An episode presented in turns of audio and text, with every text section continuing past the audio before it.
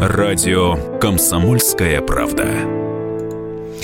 В студии Валентин Алфимов. И Елена Афонина мы продолжаем. В эти минуты в Москве должен приземлиться самолет из Мурманска. На борту находятся родственники погибших и пострадавших. Э, и в Мурманской области объявлен трехдневный траур. Как сообщил временно исполняющий обязанности губернатора Мурманской области Андрей Чибис, жертвами трагедии стали 26 жителей региона. Э, речь идет именно о тех, кто находился на э, борту рейса Москва-Мурманск, жители именно Мурманской и Мурманской области области. Ну а для того, чтобы э, встретить родственников э, и э, близких пострадавших и погибших в этой трагедии, власти Москвы в одной из столичных гостиниц подготовили для размещения родственников более 60 номеров. Размещение ведется за счет города. Президент Беларуси Александр Лукашенко уже от имени белорусского народа и от себя лично выразил соболезнования российскому народу и Владимиру Путину. И а, вот информация достаточно интересная. Депутаты Мурманской, Мурманской областной думы начали процедуру по сбору средств для семей погибших и пострадавших. Это сообщил первый заместитель председателя Мурманской областной думы Владимир а, Мищенко. Прямо сейчас с нами на связи Мария Пашенкова, корреспондент «Комсомольской правды» в Мурманске. Мария, здравствуйте. Здравствуйте. Здравствуйте. Ну, вот мы сегодня утром с вами уже разговаривали, да, по поводу э, сбора средств и по поводу мошенников, которые активизировались сейчас и под видом вот этого сбора средств э, пытаются нажиться. Да, да, конечно, безусловно, есть такое. Но, к счастью, сейчас активно удаляются эти сообщения, которые распространялись по нашим пабликам. Надеюсь, что никто не попал на их э, удочку. Иначе было бы очень грустно. Маш, а по историям погибших в этой страшной авиакатастрофе, вот северянка, э, чьи муж и дочка погибли в пожаре в Шереметьеве, э, оказывается, ранее потеряла племянницу из-за, Керченс... из керченского стрелка. А, это, то есть в Керчи у женщины погибла э, племянница, и сейчас она еще вот в этой авиакатастрофе теряет мужа и дочку. То есть это тройное горе. Э, и, э, Мария, вот что э, удалось выяснить? Э, женщину зовут Ксения, да, если не ошибаемся? Да, все правильно. Ее зовут Ксения. Все так, как вы сказали. Потеряла сейчас мужа и 12-летнюю дочку, которые летали в Москву к родственникам. А потом, ранее, полгода назад, из-за трагедии в Керчи в колледже, она потеряла свою племянницу Алину. Э, она, к сожалению, эта история не одна такая. Ну, самая, наверное, трагичная по объему. Э, сейчас нам стало известно, что погибли в самолете э, сотрудники наших министерств, в том числе юстиции, погибла сотрудница прокуратуры, информация продолжает поступать уже в Кандалакше, э, стали известны имена погибших э, в других регионах, например, в Полярных Зорях. Э, с облегчением вздохнули жители некоторых наших городов, например, Кировска, потому что сказали, что их и земляков на борту не было. Информация продолжает обновляться, вот регулярно, буквально каждую минуту мы следим за ней. А, целая группа врачей летела из Москвы в Мурманск на этом самолете. Да, это вот э, как раз тот э, муж э, Ксении Новиковой, который погиб вместе со своей дочкой. Он летел с коллегой из Москвы, они сотрудники медсанчасти из Нижнегорска, это у нас э, небольшой город. Э, возвращались, ездили по личным делам, к сожалению, не долетели. Их коллеги до сих пор отказываются верить, надеются, что это ошибка конечно, уже маловероятно, но надежда теплится. Точно так же, как и сотрудники в министерствах, прокуратуре, э, пока не торопятся выражать слова соболезнования, в связи с определенными причинами есть надежда. Мария, вот э, сейчас минуту на минуту ожидается приземление эм, самолета из э, Мурманска с родственниками пострадавших и погибших. Скажите, как эту информацию доводили до людей, как этот борт, ну, принимал э, тех, кто желает полететь в Москву, и остались ли те, кто не смог этого сделать по каким-либо причинам, планируется ли э, второй рейс? Знаете, наш аврил губернатор возглавил оперативный штаб, который занимался всеми вопросами организационными по доставке родных э, сначала в аэропорт Мурманска, потом в аэропорт Москвы. А, как сказал Андрей Чибис, не все родные до сих пор обратились за помощью в правительство. Он призывает их активнее звонить на горячую линию, которая региональная в первую очередь, а, потому что до сих пор остались те, кто не улетел, те, кто не знает, наверное, от горя, как и с кем конкретно связаться. И э, я думаю, думаю, что второй борт точно будет, э, потому что родственников много у нас, 26 человек э, из Мурманской области, и э, можно представить, сколько семей коснулось это горе. Но а, помимо всего прочего потребуется еще и, как мы выяснили, э, как об этом говорят эксперты, специалисты, генетическая экспертиза, так что без присутствия родственников это тоже практически невозможно будет сделать. Поэтому здесь э, еще и обстоятельства трагедии говорят о том, что эти э, люди должны прибыть в Москву. Мария, что касается помощи, вот чисто по-человечески этим людям, вот чем можно помочь и как сейчас откликнулись мурманчане на эту трагедию? А, в первую очередь хочу отметить, что правительство Мурманской области заявило, что берет на себя э, расходы по доставке тел на родину Мурманскую область э, по похоронам, поэтому я думаю, что львиная часть затрат себя именно правительство, но северяне, конечно, готовы э, жертвовать деньги, потому что все равно они понадобятся даже на какое-то элементарное восстановление людей после трагедии. Некоторые пострадали, у них травмы. Э, думаю, что помощь врачей тоже понадобится, хотя она бесплатная, но по-человечески можно представить, что некоторым э, людям очень будет непросто восстанавливаться после этой трагедии. Спасибо. На связи с нами была корреспондент «Комсомольской правды» в Мурманске Мария Пашенкова. Но э, мы рассказали только вот о э, двух э, людях, которые, трех, прошу прощения, да, это Евгений Новиков, его дочь Софья и Лариса Сиваконь, вот эти врачи из Мурманской области, которые отдыхали здесь, в Москве, на майские праздники и вылетели вечерним рейсом в Мурманск, вот этим трагическим рейсом, который вынужден был вернуться в Шереметьеве. И далее произошла трагедия трагедия возгорания на э, борту самолета, но это вот три Эм, из 41 погибшего. Ну вот еще две э, истории, как раз вот две еще из вот этой 41.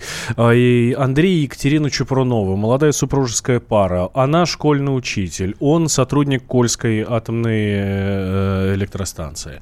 Майские праздники решили провести в Москве, отдохнуть от трудовых будней, погулять по столице. А вот отпуск закончился, обратно в Мурманск, соответственно, вылетали вечером на суперджете. Места получили в хвосте самолета, выжить, к сожалению, не удалось. А, у Андрея осталась мать, за которой больше некому ухаживать. Об этом рассказала нам подруга семьи Мария Сергеевнина. Андрея очень хорошо знал. Мы очень давно дружили. Где-то с шестого класса. Просто жили в одном доме, в соседних подъездах. Он эколог на атомной станции. У Андрея здесь мама, но она в очень плохом состоянии. А у Кати здесь мама тоже отчимом. Не знаю, как. Ну, я думаю, что им полегче, потому что они вдвоем, по крайней мере. Ну вот сейчас, э, да, приходит информация о том, что, в частности, э, Пенсионный фонд России уже заявил о готовности в кратчайшие сроки назначить положенные законом пенсии членам семей погибших. Э, в данный момент специалисты Пенсионного фонда составляют списки граждан, имеющих право на выплаты. И Пенсионный фонд заявил о готовности в кратчайшие сроки все эти пенсии назначить членам семей граждан, которые погибли в этой авиакатастрофе. Ну, ну, Я добавлю, мы об этом уже уже говорили в начале, э, обращу внимание на это сообщение. Депутаты Мурманской областной думы начали процедуру по сбору средств для семей погибших и пострадавших. Это сообщил первый заместитель председателя Мурманской областной думы Владимир Мищенко. А, он заявил буквально следующее. Что касается финансовой поддержки, помощи, сейчас разворачиваем работу по сбору средств, по оказанию помощи семьям. Мы будем принимать участие в сборе средств. Депутаты подключатся к сбору.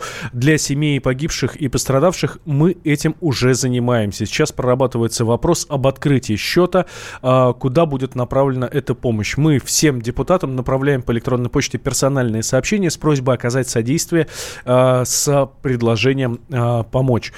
Я так понимаю, что вся информация на сайте Мурманской областной думы есть, и если у вас есть желание помочь семьям погибших и семьям пострадавших, то вы тоже можете это сделать. Ну, а теперь о помощи государства. Она тоже, разумеется, будет. И, в частности, выплаты семьям семьям погибших в авиакатастрофе в Шереметьево могут составить э, более чем по миллиону рублей. И э, еще э, будет, естественно, помощь и от Мурманской области, и от Московской области, потому что эта информация сейчас приходит, она имеется в нашем распоряжении. Вот, в частности, власти Московской области выплатят компенсации родственникам погибших по 2 миллиона рублей, членам семей погибших, проживавших в других регионах, по 1 миллиону. Выплаты будут представлены в ближайшее и по миллиону время. пострадавшим. Да, и по миллиону пострадавшим. Выплаты будут предоставлены в ближайшее время после процедуры опознания и формирования списка погибших. Вот, а, кстати, еще один вопрос, который многие задают, и на это обратили внимание, э, что есть список выживших, но нет э, списка погибших. Вот нужно просто объяснить, что процедура составления подобного списка предполагает помимо того, что есть, конечно же, фамилии тех, кто находился на борту, еще и процедуру идентификации. Только после этого уже официальные списки появятся. А как вы понимаете, процедура это э, сейчас будет идти с э, участием генетической экспертизы, потому что, к сожалению, э, мы понимаем, что среди пострадавших, среди погибших, прошу прощения, есть, собственно, тела, которые, ну, достаточно сложно опознать. Да, ну вот что касается генетической экспертизы, Следственный комитет назначил генетические экспертизы для опознания погибших, сообщила официально представитель ведомства Светлана Петренко. Ее буквальная цитата «Из горевшего салона самолета изъято тела 41 человека. Для установления личности погибших назначены генетические экспертизы. На данный момент признаны потерпевшими 22 человека. Допрашиваются очевидцы, сотрудники аэропорта и родственники пострадавших. И э, пресс-секретарь президента Дмитрий Песков уже э, высказал позицию Кремля по поводу поводу этой трагедии. Он говорит, что ориентироваться надо на официальные результаты расследования, а не на эмоциональный фон э, в, социальных, с, э, в социальных сетях. И здесь я, безусловно, подписываюсь под Дмитрия Сергеевича. Э, мы продолжим буквально через две минуты и поговорим о самом самолете «Сухой Суперджет». Радио «Комсомольская правда». Возвращаемся в прямой эфир радио «Комсомольская правда». Елена Афонина. Валентин Алфимов. Валентин Алфимов. Да, мы продолжаем. А, решение по эксплуатации самолетов «Сухой Суперджет-100» должно приниматься после официального расследования ЧП в Шереметьево. Это заявил официальный представитель Кремля, пресс-секретарь президента Дмитрий Песков.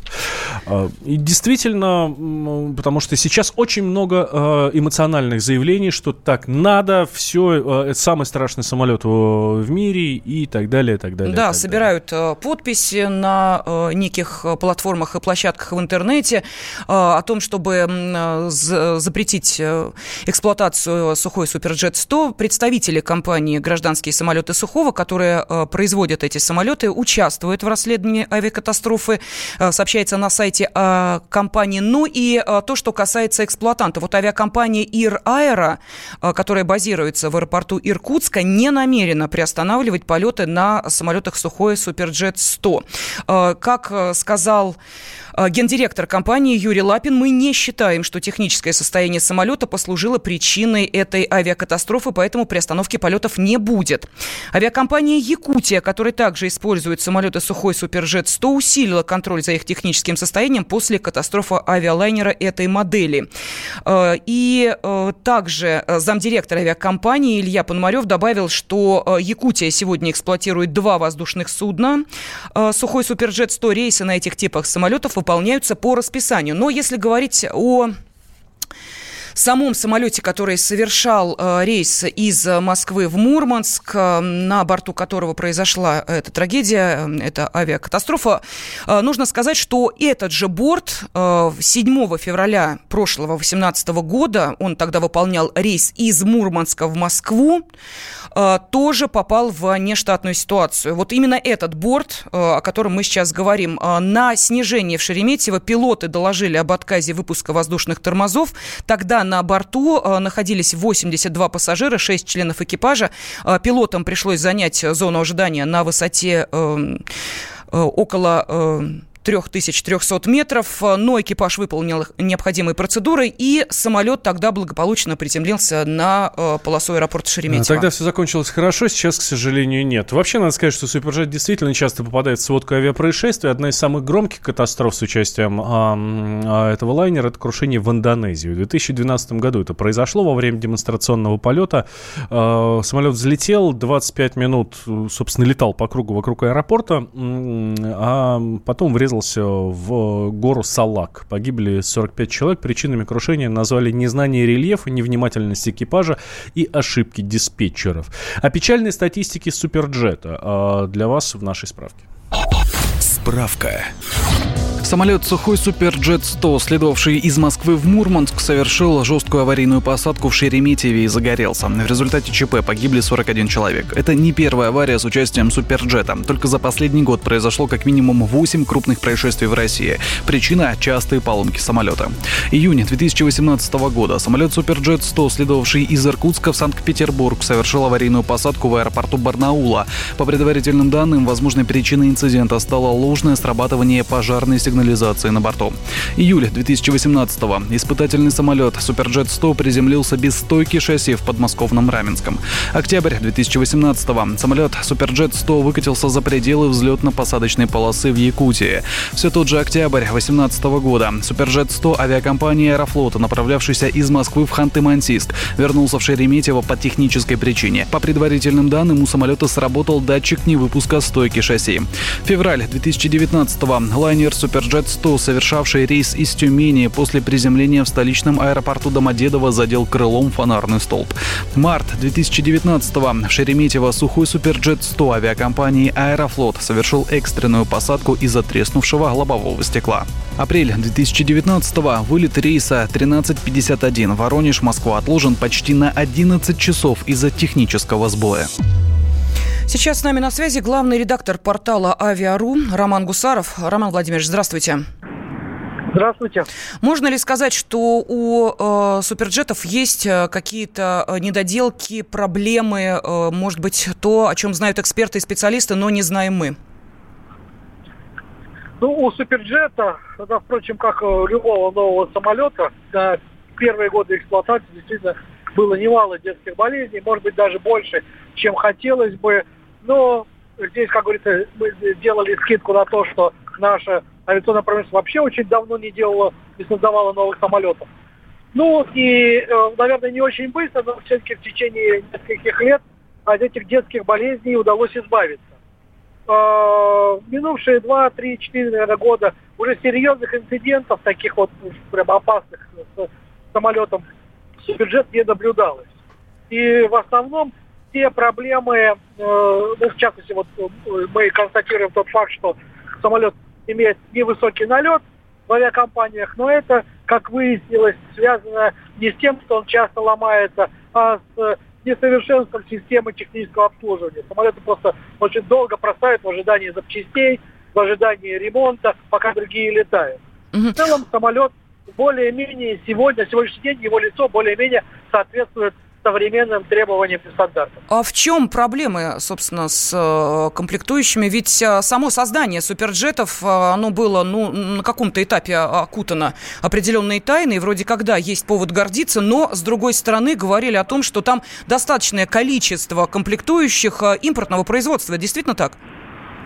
Да, действительно, в самолете Суперджет 100 ну, очень много импортных комплектующих, и нам казалось, что это решит все наши проблемы, что западные производители всегда пунктуальные, они делают качественную технику, но по факту оказалось нет.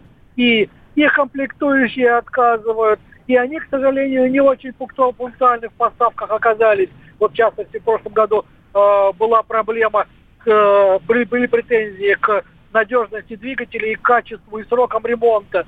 Э, и оказалось, что они не очень-то и заинтересованы.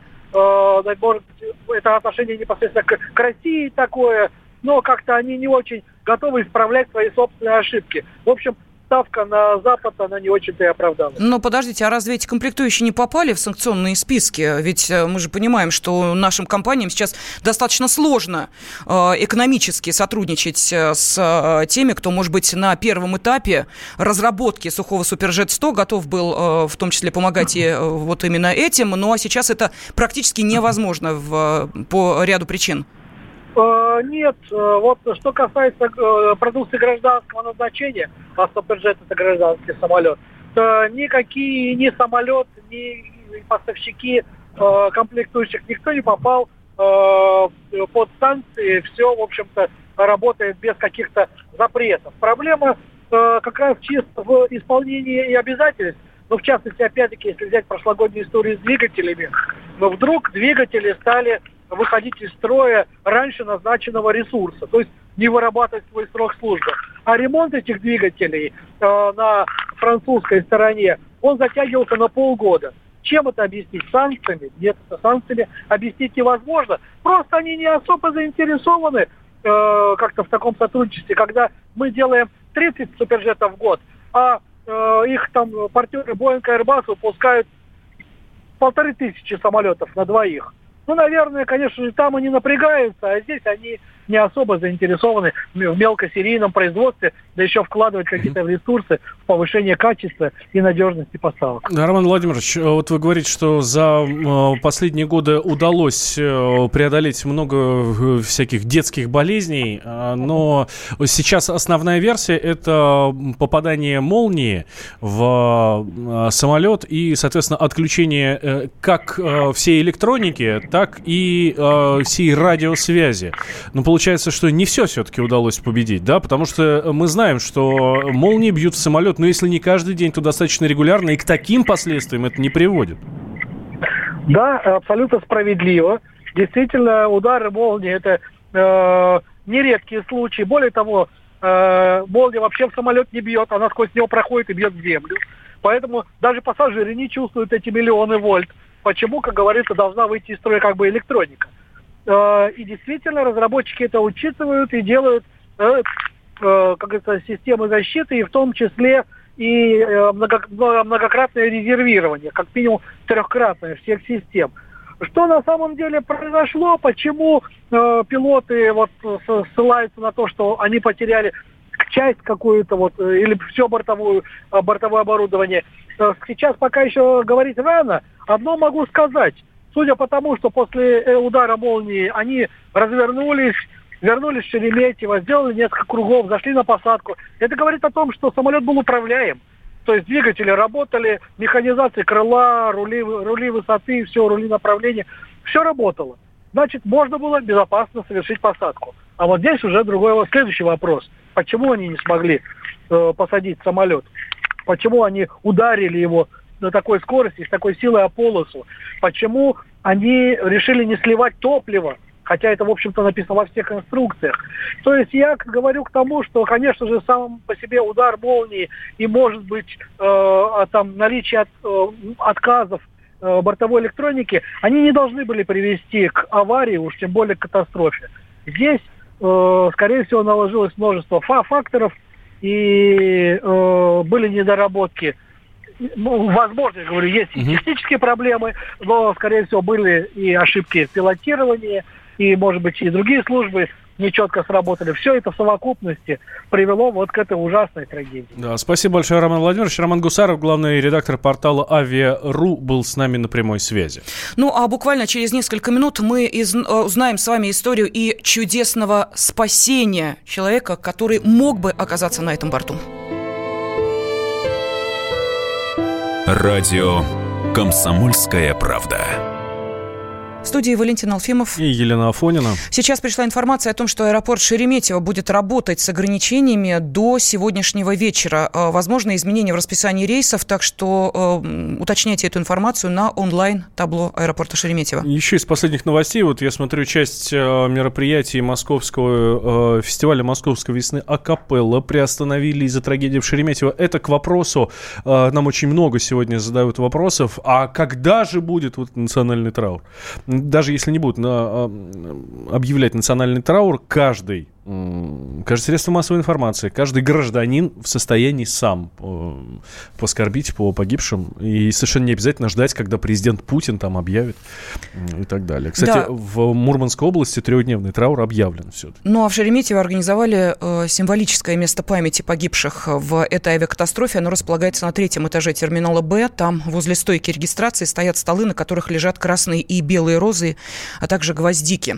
Э, но э, сейчас, конечно же, мы Э, скорбим о погибших, мы сочувствуем э, пострадавшим, но э, даже в самой жуткой трагедии есть место чудесам. Да, за страшными новостями из Шереметьево вместе со всей страной следила и мурманчанка Алена Медведева.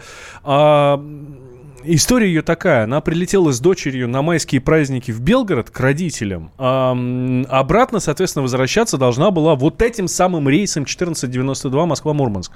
А, из Шереметьево самолет вылетит в 18, вер, вернется обратно туда а, через 30 минут и уже на земле превратится в факел. Мы эту историю с вами а, хорошо знаем. Но вот по счастливой случайности Алены на борту не было. Она осталась в Белгороде с дочерью. А когда узнала, что произошло с ее, с ее рейсом, очень, конечно же, очень долго не могла прийти в себя это радостью точно не назовешь. Это какая-то такая вот пустота, облегчение, наверное, и радость от того, какая-то такая вот именно, когда смотришь на ребенка, понимаешь, что ты, в принципе, еще можешь его видеть, потому что там же получается так, что Аэрофлот, он же дает места рассадки за какое-то время. То есть ты уже не регистрируешься, как раньше, онлайн, тебе даются места. И вот у меня при вот, э, вот этой вот рассадке, потому что за какое-то время я уже смотрела, у меня была регистрация, как раз это был тоже конец самолета. И я так понимаю, что спаслись только те, которые сидели в первой части этого самолета. Это, конечно, ну, я не знаю, это ужас, кошмар и очень страшно. Мне теперь лететь 9 числа, возвращаться домой с теми же рейсами. Все-таки надеюсь, что снаряд в одну воронку дважды все-таки не падает, но после этого случае, конечно, буду внимательнее относиться к тому, по крайней мере, какой борт будет лететь. А, это была Алена Медведева, выжившая по счастливой случайности в этой истории. А произошло все как? Просто начальник ей дал три дня выходных еще. Вот эти вот три mm-hmm. дня, шестой, седьмой, восьмое. Должна была вернуться на работу. Она нам рассказывала это сегодня утром. А, она на майские отвозит детей в Белгород к, к родственникам. А вот, соответственно, шестого должна была выйти на работу. А начальник ей звонит, говорит, слушай, ну ладно, бог с ним. Давай ты, вот эти три дня мы тебе даем, и все. И она поменяла билеты на 9 число. И вот начальнику теперь надо сказать большое спасибо. Но ты знаешь, э, Валя, я обратила внимание, вот Алена говорит, э, что э, Теперь буду смотреть, э, какой борт будет лететь. Конечно, мне страшно. Вот э, я думаю, что когда происходят такие трагедии, ты себя начинаешь ловить на том, а не страшно ли мне будет летать. Вот как преодолеть страх перед полетами? Мы хотим с этим вопросом обратиться к нашим радиослушателям. Пожалуйста, телефон прямого эфира 8 800 200 ровно 9702. Вы можете ваши э, ответы на эти вопросы присылать и на WhatsApp и Viber э, 8 967 200 ровно 9702. Э, как преодолеть преодолеть страх перед полетами. Вот что делаете вы? И э, не добавила ли эта трагедия вот этого ощущения, э, ну, какого-то, знаете, холодка в области позвоночника, когда ты садишься в самолет? Пока мы ждем э, ваших ответов, да, ваших мы сейчас звонков. мы спросим у эксперта, да? как это сделать. Алексей Герваш с нами на связи. Пилот, психолог, специалист по аэрофобии. Алексей, здравствуйте. Добрый день. Слушайте, а правда, тем, кто сейчас либо не улетел этим рейсом, да, либо вот эти вот пострадавшие, которым все-таки надо будет вернуться в э, Мурманск, а им же все-таки придется, скорее всего, лететь на самолете. Ну, тут же Аэрофлот, наверное, поменяет билеты и отправит их на самолете. А как сесть после, в такого, после такого в самолет? Ну, знаете, дело в том, что люди, они, в принципе, делятся на две группы, да. Есть люди, которые жизни, в принципе, доверяют, и если что-то происходит э, плохое, они видят в этом исключение. Есть люди, которые ровно наоборот, которые жизни не доверяют, если что-то происходит хорошее, они видят в этом исключение. Да? И вот если человек принадлежит э, к доверяющей группе, он понимает, что окей, э, произошло ужасное, произошла трагедия, это происходит, но отнесется к этому точно так же, как если он ехал на машине, а в соседнюю машину въехал КАМАЗ он скажет, о, какой кошмар, это все произошло на моих глазах, ну что делать, это иногда происходит, и он будет жить дальше, обычной нормальной полноценной жизнью. А если ты принадлежишь другой группе людей, да, которые жизни не доверяют и видят во, во всем подвох, обман, угрозу, ловушку и так далее, то, конечно, такой experience, он а, навсегда закроет перед тобой небо. Скажите, пожалуйста, Алексей, а когда э, человеку уже требуется помощь, вот на каком этапе человек понимает, что он с этим не справится? Мы же видим э, людей, вот э, даже если сами не боимся летать, мы видим людей, которые просто покрываются холодным потом, впечатываются в кресло э, самолета, э, порой позволяют себе достаточное количество горячительного, но ясно, что что-то с ними не так. Вот когда надо понять, что да, действительно, тебе нужна помощь?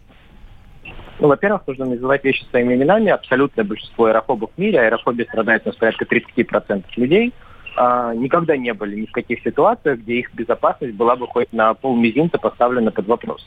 Поэтому связывать это с тем, что ты там был в такой ситуации или не был в такой ситуации, это скорее неправильно.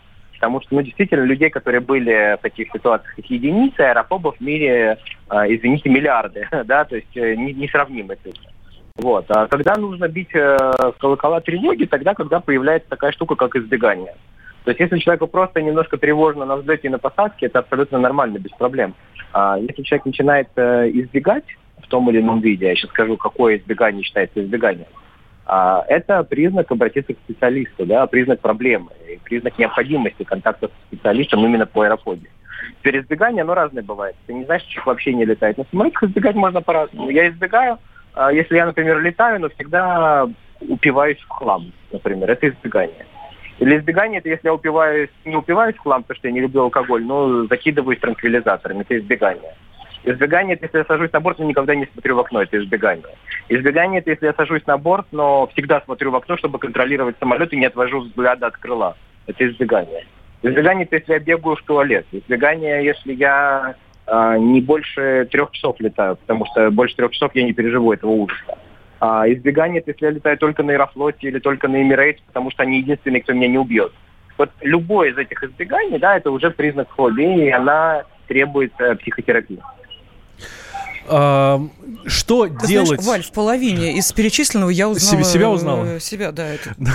а, что делать? Эм, как мне, например, помочь моей супруге, которая очень боится летать, ну, собственно, вынуждена летать, потому что это самый простой способ добраться куда-то э, за границу. Я, как не специалист, могу ей в чем-то помочь? А, к сожалению, нет. Больше того, как правило, даже попытки не аэрофобов помочь своим друзьям, женам, э, мужьям, аэрофобом, они натыкаются на глухую стену неприятия. Потому что у человека, когда развивается фобия, ну давайте сразу поймем, да, э, фобия – это психическое расстройство. Ничего общего не имеющего там, с безопасностью, с рисками и так далее. Ну, мы все понимаем, мы здравомыслящие люди, мы понимаем, что риски наши ежедневные, там, просто потому что мы живем в городе там, Москва или Ижевск, неважно, они существенно выше, чем риски, когда мы садимся в самолет. Да.